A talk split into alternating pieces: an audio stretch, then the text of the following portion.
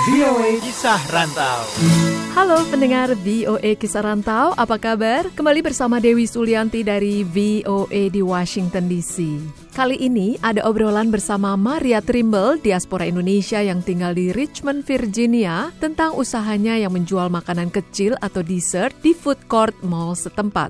Toko ini baru ya, kami buka awal September, saya dan suami. E, namanya Dragon Street Dessert Cafe. Basically yang kita jual tuh dessert. Jadi dari uh, ice cream, tapi ice creamnya uh, kita buat uh, roll ice cream. Kita buat langsung di pan, jadi customer bisa lihat apa yang kita buat dari mulai ice cream, kemudian uh, crepe itu juga customer bisa lihat. Kemudian isinya macam-macam, bisa ada buah, kita pakai powder sugar. Kemudian produk lain lagi ada bubble tea, ada macam-macam mulai dari dragon fruit, passion fruit, mango, macam-macam banyak sekali. Kemudian ada toppingnya, ada yang bursting, bursting boba itu yang pop. Jadi kalau dimakan kayak explode gitu in your mouth. Kemudian ada juga cake, cake-nya macam-macam juga. Ada red velvet, carrot cake, moon cake. Uh, kami jual ada macaron juga. Jadi karena kita sebut dessert cafe, konsepnya itu semua tentang sweet, everything sweet. Kita open kitchen ya. Jadi oh, gitu. uh, pengunjung yang datang bisa lihat apa yang kita buat dan itu semuanya fresh. Wah. Seperti itu.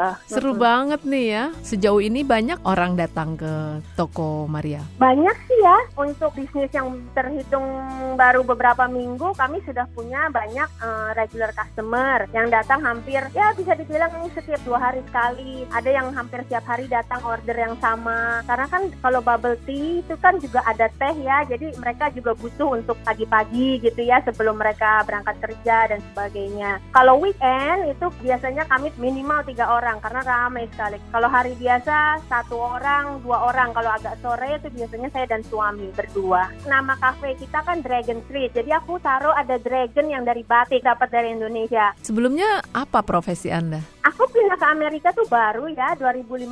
Aku menikah dengan uh, orang Amerika, kemudian aku pindah di sini. Ya selama kurang lebih empat tahun uh, baru ya paling casual job aja bantu teman. Tapi waktu aku di Indonesia, aku bekerja di university, di education, di pendidikan. I was a director of marketing and admission oh. untuk beberapa university besar di Indonesia. Nah ini memang Maria punya bakat dessert ini atau uh, Maria belajar? Dari kecil sih SD ya memang suka baking gitu. Kalau hari Jumat biasanya uh, bikin kue dan sebagainya. Dan memang keluarga besar saya di Indonesia itu banyak kali yang punya restoran atau catering atau cafe seperti itu. Jadi food business sudah kayaknya mungkin mendarah daging ya di keluarga saya. Berapa kisaran harga dessert? Per produk ya. Iya. Terjangkau ya, sangat terjangkau. Paling murah ya sekitar 5 dolar, maksimum 10 dolar. Orang Amerika itu kan suka dessert ya. Mereka kalau habis makan sepertinya harus ada dessert. Jadi konsep kami ini sangat-sangat disambut baik oleh mereka. Susah nggak sih buka usaha di Amerika? Susah sih mungkin enggak ya, cuma memang detail. Di sini kan semuanya diatur, terutama kalau food business kayak saya ini kan bergerak dalam bidang makanan, peraturannya banyak sekali memang. Ya kita lihat aja di websitenya, kita ikuti apa yang mereka mau, formnya kita isi semua gitu. Yang paling penting kalau untuk di state of Virginia itu kalau mau buka usaha, saya harus ada sertifikasi.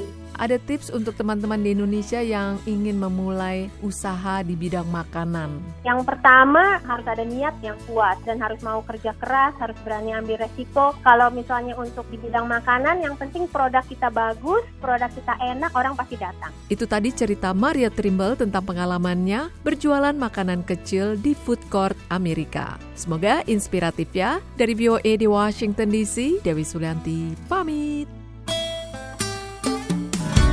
the voice of America.